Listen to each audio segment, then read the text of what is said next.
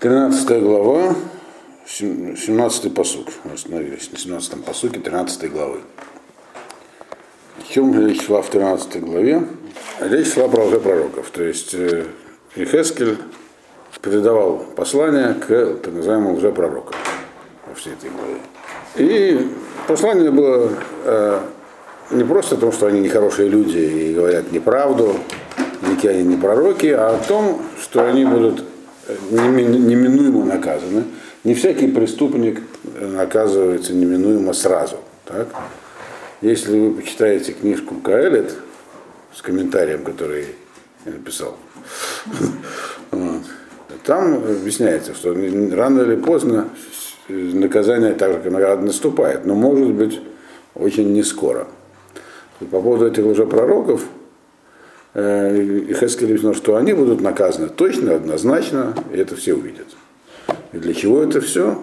Чтобы, ну, как, бы, как и все, что происходило, как он объяснял, э, там у себя находясь в Вавилоне, все, что происходило в этот период, и разрушение храма, и события с ним связаны, для того, чтобы когда они сбудутся, все поняли, что было как предсказано – это для чего? Чтобы был, так сказать, у людей мотив делать шоу.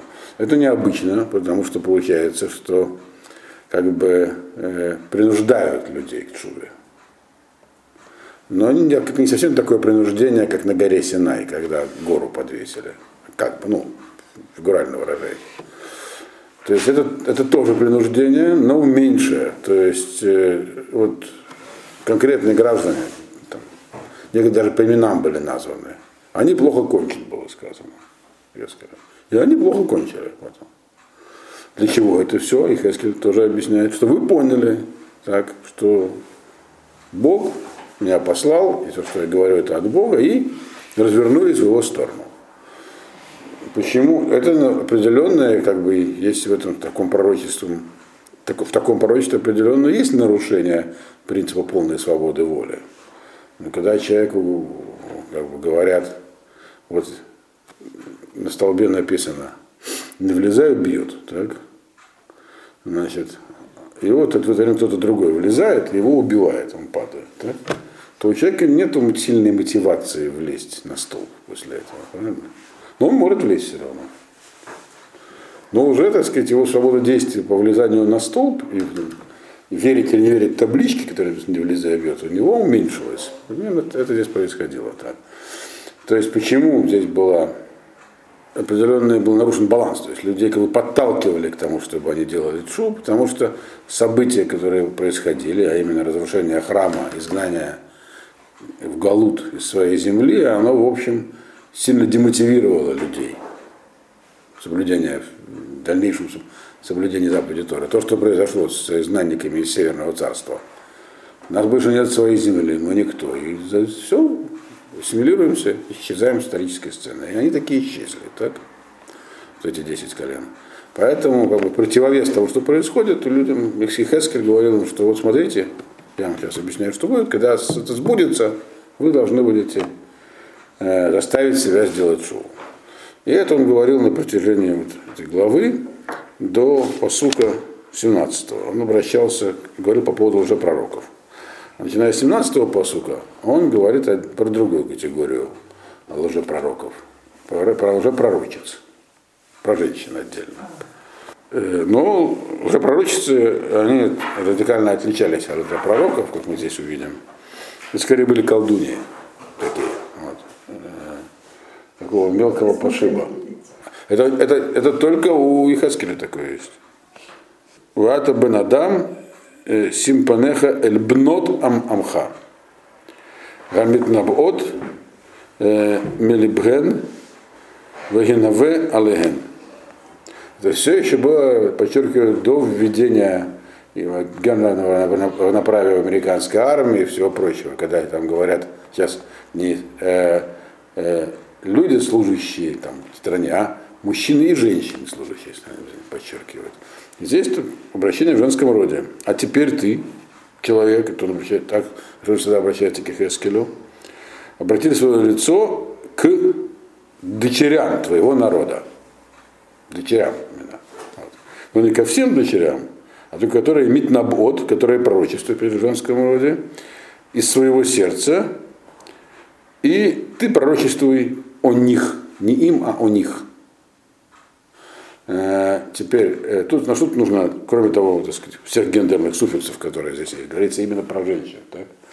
Э, и в иврите это подчеркивается в каждом почти слове, это самое видно, что это обращение к женщинам из-за суффиксов. Да? Еще он сказал здесь Ашем Хескелю, что это дочери твоего народа. А чей вообще народ? народ Ехескеля? В каком-то смысле Ехескеля, конечно, он, он принадлежит, но вообще это народ Ашема. Ашем как бы их от себя отрезает. Это говорит твои. То есть не мои. Под твоим здесь не видишь, что они твои, а то, что они не мои, как бы. То есть отдалены, он их отдалил от себя. Вот. И Матбе Лашон, то есть сама фраза, она такая же, как про мужчин было сказано. В чем отличие пророка от лжепророка? Пророк говорит то, что он получил свыше, а лжепророк то, что э, он сам придумал, либо как он безосновательно считает, что получил свыше. Там, например, понюхал что-то или выкурил, и решил, о, откровение было. Там, так пишет Рамбам по поводу всяких этих деятелей, как они получали свои такие состояния транса. Вот. Теперь, значит, нужно обратиться, обратить внимание на них, то есть свое лицо к ним обернуть, поговорить про них другими словами и сказать, что с ними будет другими словами. Вот. Значит, вначале нужно говорить, кто же, кто же такие были. Потому что если такие же лжепророчицы, как лжепророки, которые пророчествуют так как пророки, то тогда нет никакой разницы между ними и лжепророками. Человек как специально выделять как женщин. Так? Если женщина делает то же, что и мужчина, то и можно включить группу мужчин. Но эти, вот, э, эти женщины, они отличались от мужчин, своих коллег по лжепророчеству. То есть совершенно разными, на самом деле, были, они были. Вот. И тут объясняется, чем они были разными. 18-й посук. Вамарта, ко амар Ашем Элуким, гой э, ле метапрот ксатот, алколь ацеле ядай, э, в осот миспахот, аль рош коль кума лецодет нефашот, нефашот, нефашот это цудадна, лами в нефашот Лахена Тиейна. Значит, э, тут описывается, чем они занимались. Э, и, и, и скажешь ты, так сказал Ашем, Бог. Вот. Горе вот этим, которые шьют метапрот. Ну, женщины чем занимаются? Шьют, гладят, убирают, правильно? Вот. Э, готовят. Вот. Значит, что-то я сегодня в таком настроении. Ну, значит, горе вот этим самым, которые шьют подушечки, э, и, и как бы их как-то должен прикрепляют к своим там, предплечьям, ацелей ядай. Ацелей, ациль, яд это э, слово ациль имеет значение либо локоть, либо подмышка, то есть, ну, вот это, или это просто часть руки. Э, по-простому это та часть руки, на которую одевают филин мужчины. А они решили подушечки такие, вот, видимо, какие-то такие особенные, э, и привязывали их э, на руки к разным, разным людям, так можно понять. Можно сказать, что себе, ну или разным людям. Ну что-то да, очень похоже. То есть то, что здесь дальше описано, это ну, Вуду Вудом, но если кто-нибудь вас видел э, фильм Параджанова «Тени забытых предков», да, ну вот там всякие эти такие штучки. Вот буквально похоже. Как там в Карпатах они там. Всякие. Ну, похоже на Вуду, на самом деле, очень, да. Я, правда, насчет Вуду ничего не видел, только читал, а там в кино показано. Э, сод, а еще не делали э, мис, э, миспоход. Это такие косынки, платки, головные какие-то вещи, которые тоже на голову повязывались. Э, э, не просто повязывались, а коль кумат то есть, когда ну, человек должен был встать во весь рост, ему на голову что-то привязывали. Это все напоминает процесс одевания тфилин. Так? Один на руку, второй на голову. Для чего он служит тфилин по-простому? Знак. Знак. По-простому совсем это знак. Знак чего? Завета. Но у них есть определенная символика, еще такое понимание. То есть на руку это близко к сердцу, или надевают, чтобы свое, так сказать, желание свои направить в сторону Бога, контролировать желание, А на голову, там, где мозг, мысли, чтобы мысли тоже контролировать и направлять в сторону Бога. То есть они вместо этого значит, делали такие артефакты специальные, они здесь подробно не описаны. И более того, я не делал подробного поиска, но так посмотрел, есть ли такое описание таких культов. Потому что есть масса культов с привязыванием чего-нибудь там. Вот. Но такого точно не нашел, но вот э, у этих всяких Вуду, Параджанов, ну, он режиссер это вот, там вот похожие вещи описаны.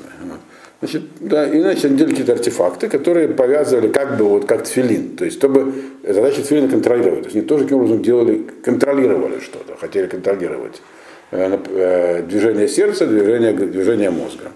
Привязывали разным людям или, или себе, ну, обычно другим людям, э, чтобы улавливать души.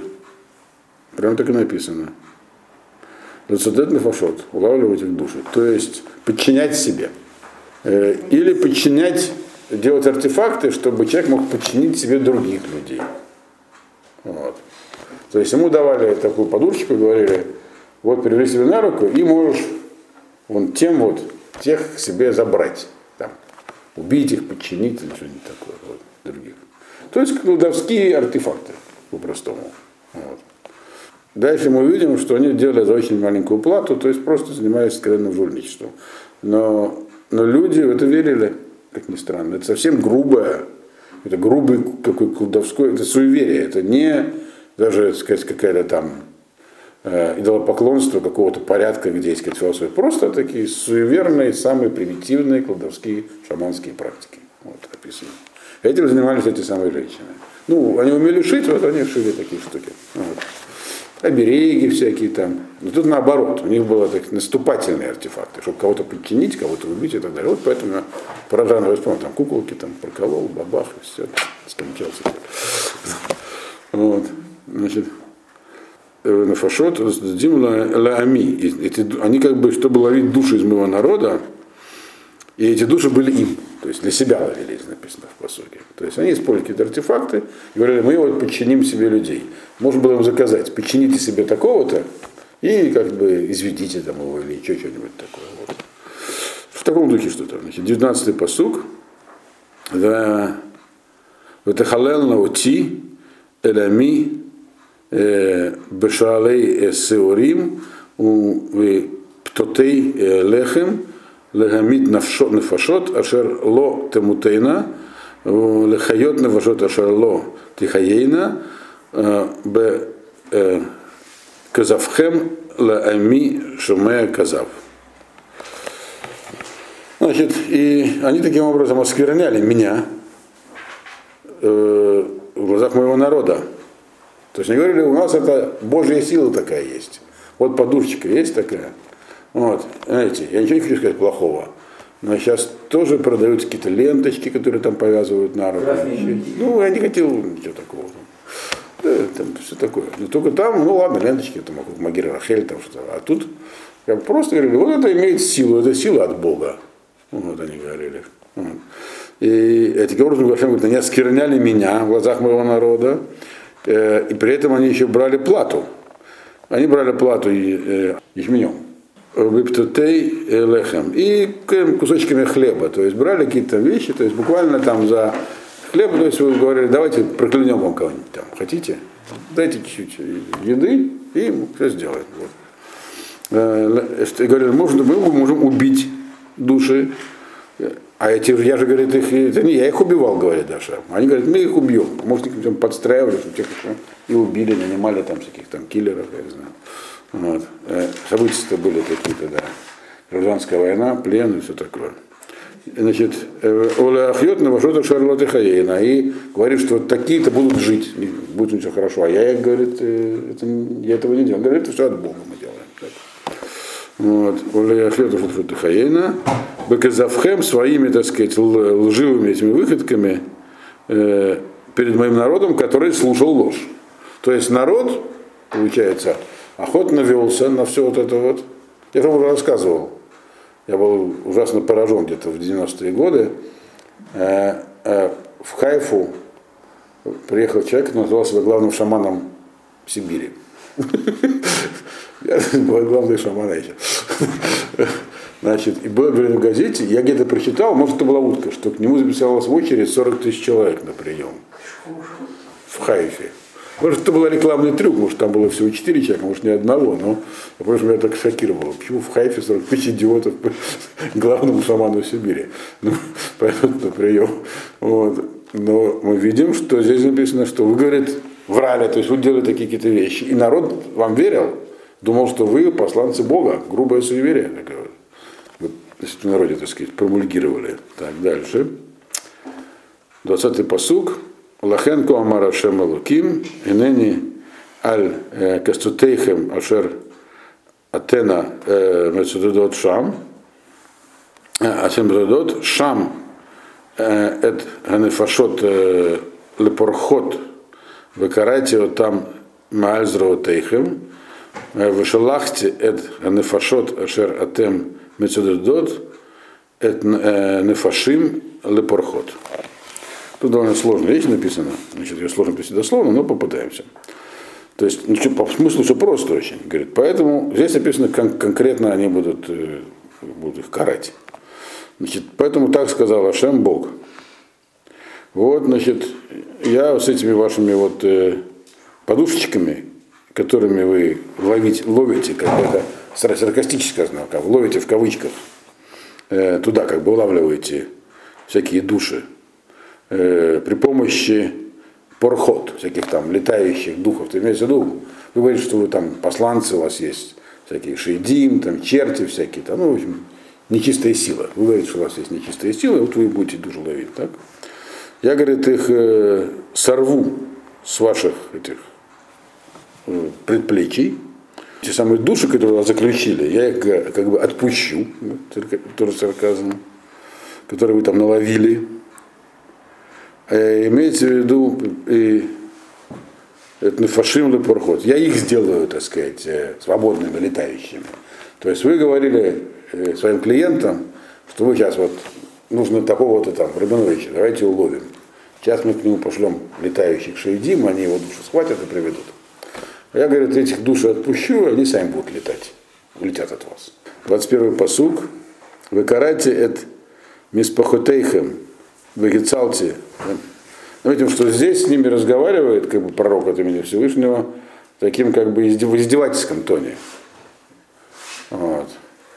Векарати это миспахотейхем, вегецалти это амими дейхен, велою от дейхен лемецуда, веедатам киане ашем. И сорву и порву я, так сказать, эти вот эти, ну, эти косынки эти, э, и спасу я народ мой от ваших рук, и не будут они больше в ваших руках как бы пойманными. И воедатен кианяше, вы узнаете, что я Бог. Интересно, что там обращается к ним.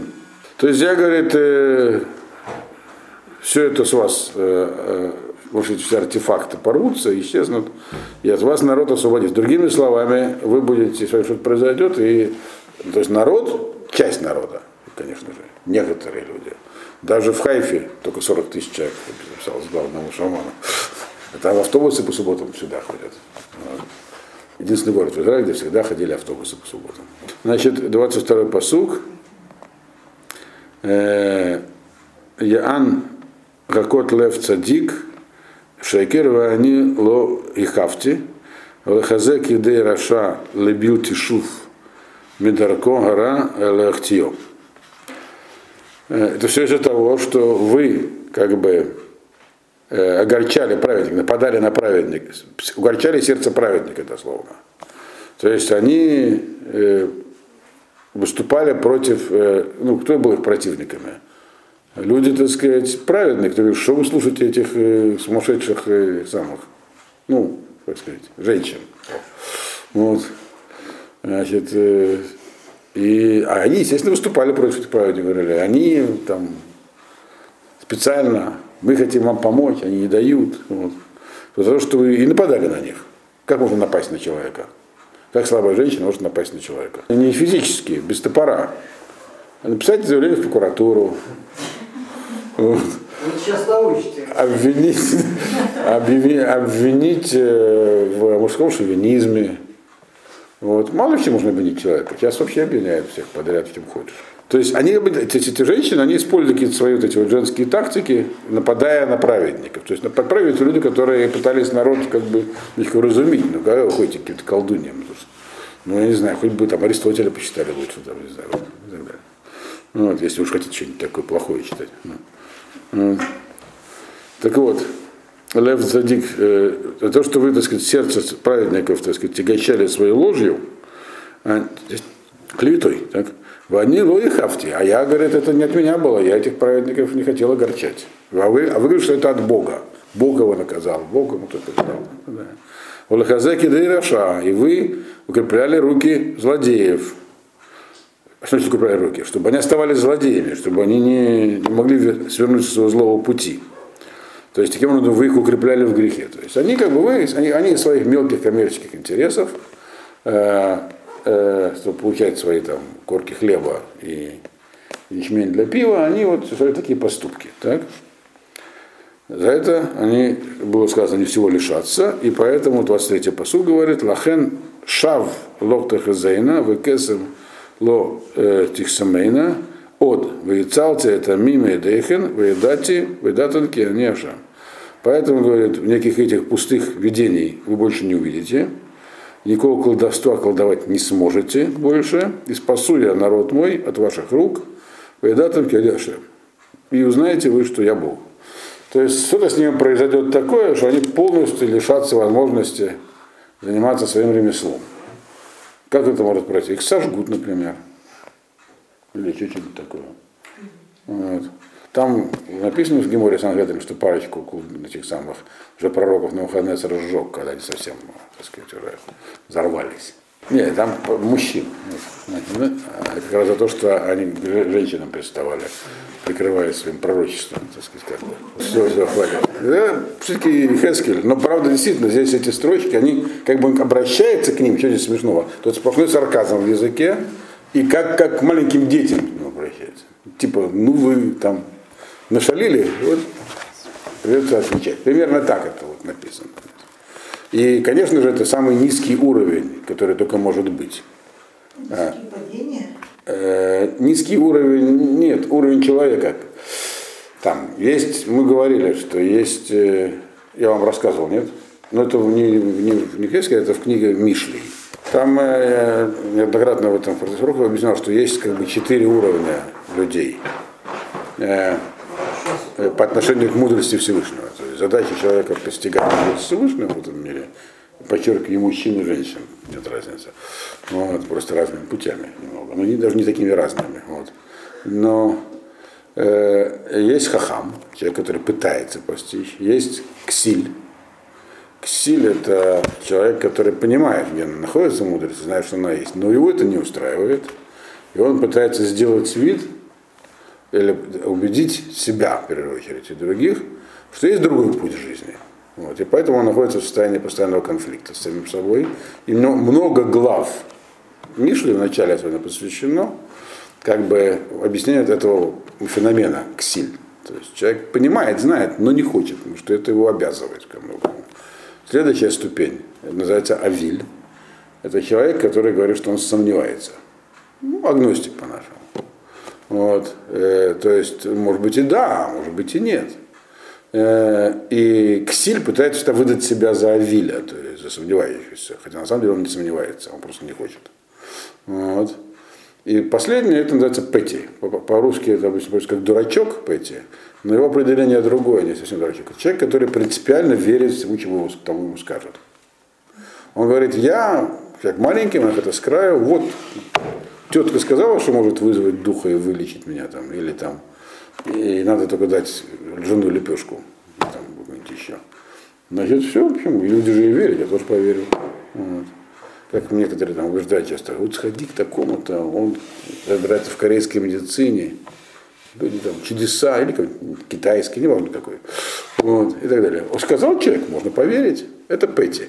И каждая из этих э, ступеней, она не является свойством характера, она является сознательно выбранной позицией.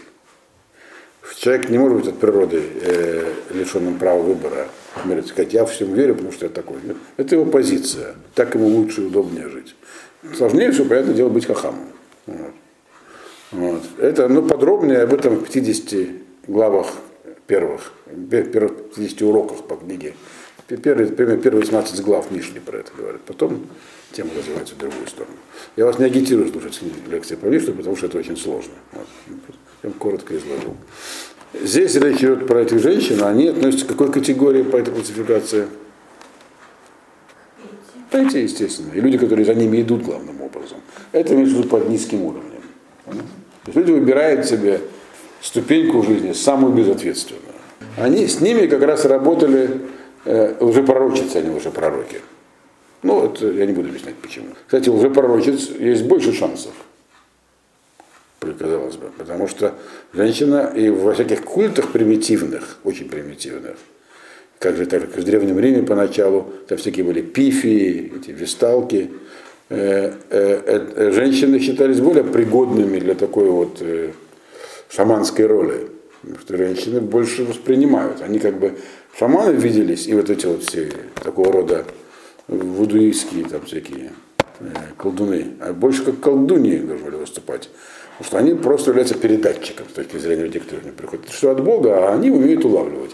Женщины, как воспринимающая сторона, вообще женское начало, они как бы этой цели больше подходят. Но, естественно, ловят на это только самые, как бы сейчас сказали, лохи. А тут лох это сознательно выбранная позиция. Все, на этом закончили. Теперь 14 глава. Воево Элай Анашим Мизикне Израиль Воешу Лефанав. Лефанай. Значит, э, следующее пророчество. Значит, говорит и Хескель пришли ко мне люди из старейшин Израиля и сели передо мной. Значит, если мы посмотрим в начало восьмой главы, там написано в Иги Башана Рашишит, Башиши Бахамишана Ходыш, они еще бы идти, возникны Иуда Ешим Лифанай. И было там в такой-то день такого-то месяца, я сидел дома, и сидели передо мной старейшины Иуды. Чем отличается? А здесь Зигней Израиль. Чем отличается старейшина Иуды от старейшины Израиля? Израиль как таковой, царство Израиля не существовало, никаких старейшин Израиля, как в смысле царства Израиля не было. Все, кто там был при нем, это были изгнанники из Иуды. Но есть разница между Иудой и Израилем. Иуда – это как бы, как бы э, показательный к колену Иуды, такому особенному. То есть это праведные люди. Когда говорится про Израиль, это просто народ. То есть это не, дух, как бы сказать, не, не праведные духовные лидеры, а лидеры народа, политические какие-нибудь еще, или там, уже духовные, те же уже пророки. Они могут, если против влияния, могут называться Зикне Израиль, но не, но не Зикне Иуда. Это различие. То есть к нему пришли люди поговорить, которые на самом деле, в общем, попросту говоря, были, ну, своему образу жизни и мысли уже скорее поклонниками, чем евреями. Но были по-прежнему евреи, то есть они были частью еврейского народа, и более того, его лидерами, с кем старейшим. Вот. вот с кем он сейчас разговаривает. Понятно? Дальше. Это у нас, значит, 14 глава пошла. Да? Был первый посук. Теперь второй посук. Вои два Рашем Лемор. И было слово Всевышнего ко мне, говоря, то есть, ну, это значит, начальная фраза пророчества. То есть дальше будет идти не слова Хескеля, а слова Бога. Так? Третий посук. Бен Адам, Анашима Эле, Гилу Гилулейгем, Аллибам, Умикшоля Ванам, Натну Нохах Пнеем, Идареш, Гайдрош, Идареш Лаем. Бен Адам, человек, это опять обращение к Хескелю люди эти, они как бы подняли, приняли своих этих вот поганых идолов к сердцу своему. Э, и то, что заставляет их грешить, поставили перед лицом своим. Что я отвечу им?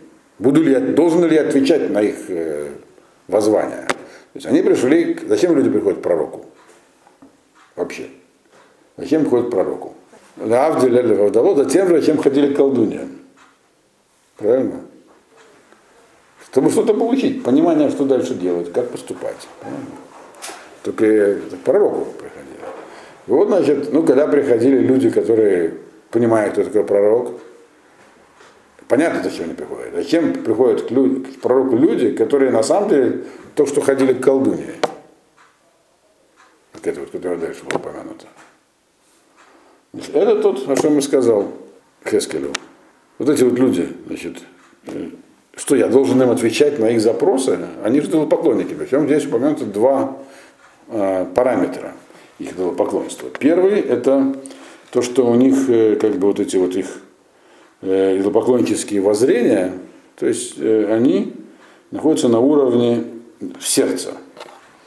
Э, имеется в виду, что иногда мы говорили, что часто то, что называлось идолопоклонством, и чаще всего так и было в земле Израиля, по крайней мере в Иуде, на самом деле не было идеологическим идолопоклонством. Э, люди э, как бы совершали поступки, которые совершали окружающие народы. Вот это была опасность окружающих народов. Они были всякие практики там, хороводы какие-нибудь там водили, блины на масленицу пекли, я знаю, что-нибудь такое. Не вкладывая в это религиозного, не в этом религиозного смысла. Просто так себя ведут, все, почему нет? Вот.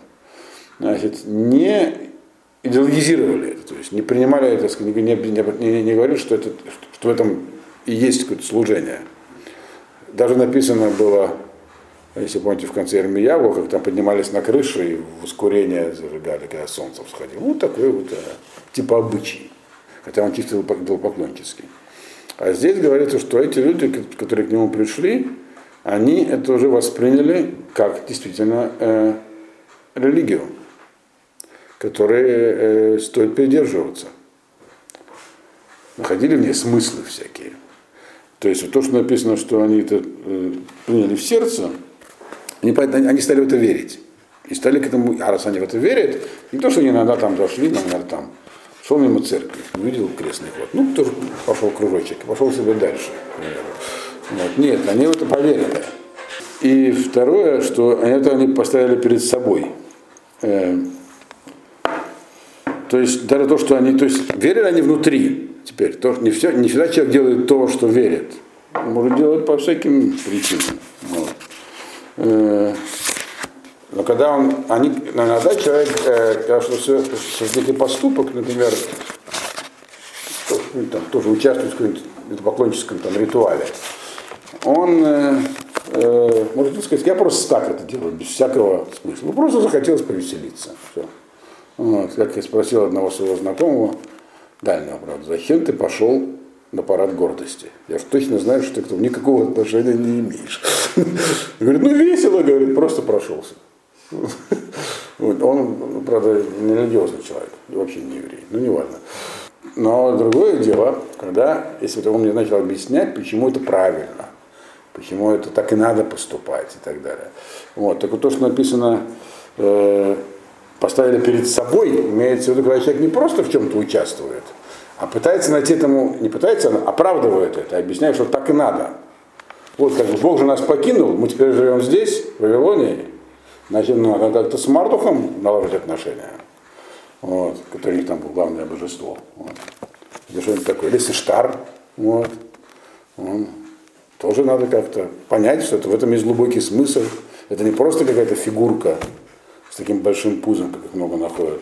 То есть эти люди, которые сейчас пришли сюда, Георгий сказал, они глубоко в этом деле погрязли, они там внутри. Они все еще называют себя, они лидеры Израиля. Но их задача, раз они в этом за собой Израиль увлечь, увлечь в эту сторону. И вот они приходят к тебе, пророку, чтобы спросить, задать какие-то вопросы как бы к Богу, что я должен отвечать. То есть, если такие люди пришли, они не пришли, чтобы что-то узнать. Они пришли для того, чтобы устранить препятствия в виде пророка, чтобы спорить с ним, взять ему свою точку зрения. Вот, участвовать в диспутах с реформистами – совершенно пустое занятие. Там единственное, что нужно знать, как его заткнуть. Потому что каким-то спорить бесполезно. Но другая задача изначально. Вот. Дальше. Четвертый посук. «Э, Лахен э, дабера там Марта Лехем, Коамара Шемалаким, Иш Иш Мибейт Исраэль, Шер Яле это Гелулав Эль-Лебо, у Микшо Лавоно Ясим Нохах Панав, у Байла Нави, они Ашем э, на Анетило, Баба Ров Гелулав. Поэтому скажи им, и сказали так, так сказал Ашем, Бог, Каждый человек из дома Израиля, который вот такой, как вы, который, так сказать, соблюдает все эти обряды языческие, идеологические, как приверженец, и находит им оправдание постоянно. И потом приходит к пророку, я Бог. Так? На Нетилу я должен, я, я, не, я не должен отвечать. Он пришел ко мне со всеми своими идолами. Есть, другими словами, э, тут надо, пускай они определятся, так сказать, с кем они, как мастера культуры. Вот. Не пойдет, крылатая фраза. То есть они не могут рассчитывать на мой ответ. Я не должен отвечать. Эта фраза, она повторяет практически полностью предыдущий посыл. То есть это усиление такое. То есть, и на самом деле вначале он обращается к предыдущим посылке, он обращается к Ихескелю. Он говорит ему, смотри, я не должен отвечать. Теперь, говорит, а теперь скажи им, что я не должен им отвечать. То есть получается, что у Хескеля мы видим, так, что Хескеля постоянно готовил пророчество. То есть он тоже жил в этих условиях, там, когда непонятно было, что делать. То есть вначале Ашам объяснил Хескелю, что я не должен им отвечать. А теперь, говорит, ты объясни это им. В этом есть такой смысл. То есть Хескелю надо было объяснять, другими словами. Бывает такие периоды, когда кажется, ну вот народ как-то, надо ли с ним налаживать отношения. Ну да, он отбился от рук. Но нельзя же просто посылать. Надо как-то. Знаете, существует такая дилемма. Приглашать ли людей на шаббат, которые не соблюдают шаббат и приедут на машине. Псак Галаха разрешает для приближения их иногда. Но это станет нормой тогда поведения, тоже надо иметь в виду. И что толку тогда от этого? То есть, здесь примерно похожие вещи. Как бы. Можно подумать было, что да, с ними надо разговаривать. Вот. Пытаться отвечать на их вопросы. А он говорит, нет, не надо отвечать на их вопросы. Они, они пришли со своим, со всем вот этим вот багажом. И не для того, чтобы слушать твои ответы. То, что объяснил Хескель.